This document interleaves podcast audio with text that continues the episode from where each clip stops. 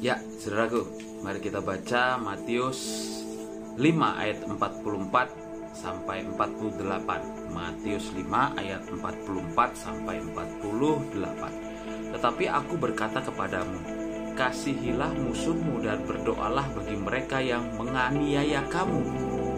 Karena dengan demikianlah kamu menjadi anak-anak Bapamu yang di sorga, yang menerbitkan matahari bagi orang yang jahat dan orang yang baik, dan menurunkan hujan bagi orang yang benar dan orang yang tidak benar.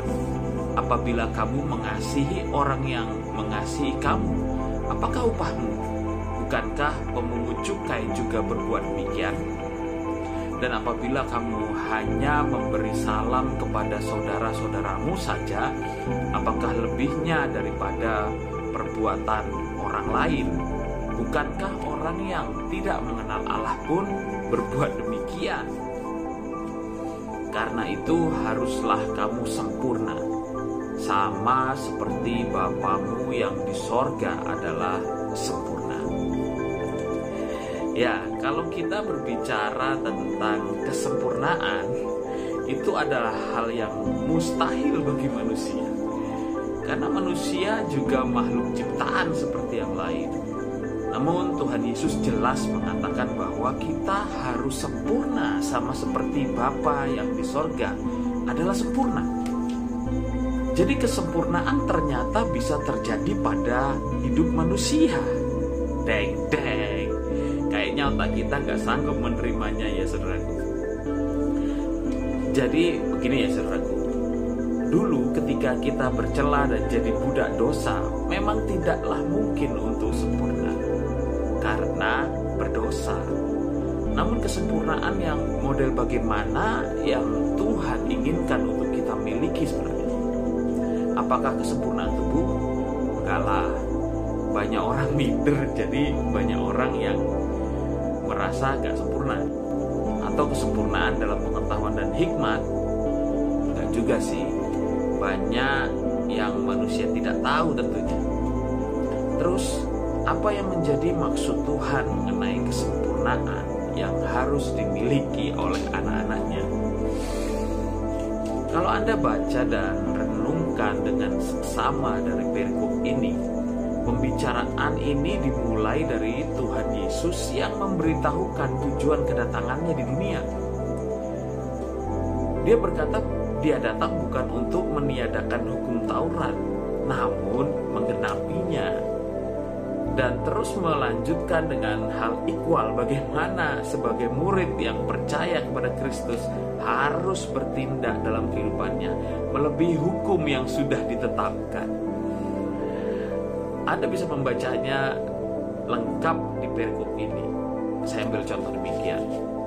Tuhan berkata demikian saudaraku Matius 5 ayat 31 sampai 32. Telah difirmankan juga Siapa yang menceraikan istrinya harus memberi surat cerai kepadanya. Tetapi aku berkata kepadamu, setiap orang yang menceraikan istrinya kecuali karena zina, ia menjadikan istrinya berzina.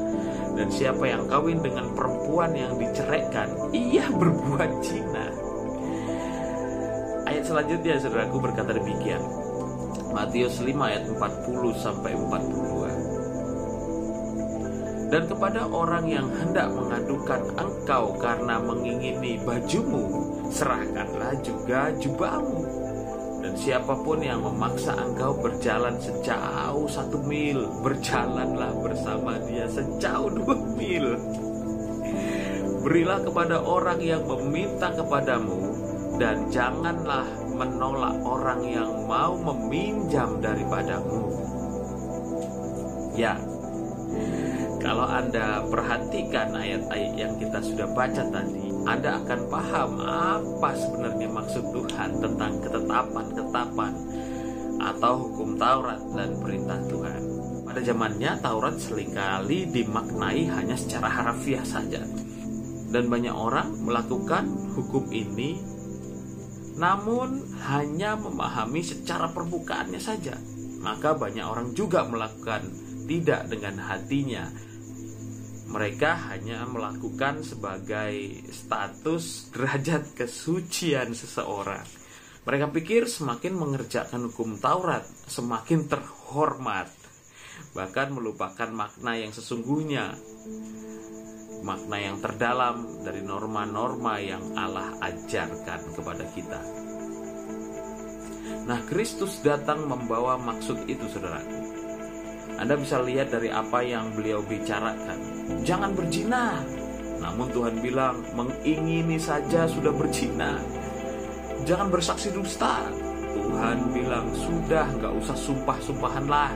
Jika ya katakan ya, jika tidak katakan. Kalau ada orang yang memaksa kamu jalan satu mil, berjalanlah bersama dia dua mil.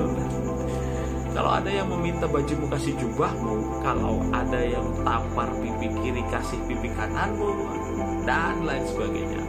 Apa menurut Anda yang menjadi maksud Tuhan sebenarnya? Bukankah yang Tuhan perintahkan justru lebih susah dari hanya sekedar mengerjakan hukum Taurat? Betul tidak, saudara? Kita diminta Tuhan untuk memaknai bahwa itu tidak hanya sekedar hukum, namun cara kita menghormati kehidupan yang Allah berikan. Cara kita menghormati Allah sang pemberi kehidupan. Dengan cara bertindak tidak hanya sesuai hukum itu saja. Namun jauh lebih dalam kita harus mengasihi Allah sang pemilik hukum.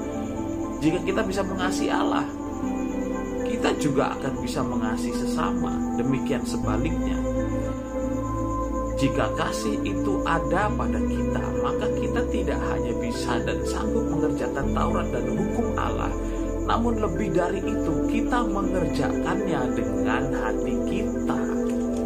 Karena mengasihi, jika ada kasih, apakah ada pelanggaran? Jika ada kasih, apakah ada kesalahan? Jika ada kasih, apakah tidak memberi yang terbaik? Kan tidak, saudara. Jika kita punya kasih, mungkin tidak perlu ada hukum justru. Betul tidak? Oleh sebab itu, hal ini hanya bisa dilakukan oleh manusia yang memperoleh kasih karunia, yaitu Anda dan saya. Kasih itu yang membuat kita sempurna. Tidak ada percinahan, tidak ada perceraian, tidak ada perselisihan, dan banyak lagi. Dan inilah yang sebenarnya menjadi maksud Tuhan bahwa kita hendaknya sempurna seperti Bapa kita adalah sempurna. Yaitu hanya jika kasih itu tinggal dalam diri Anda dan saya. Dan Allah Anda tahu namanya juga disebut kasih. Semoga Anda paham apa yang menjadi maksud Tuhan dalam hidup Anda. Tuhan Yesus memberkati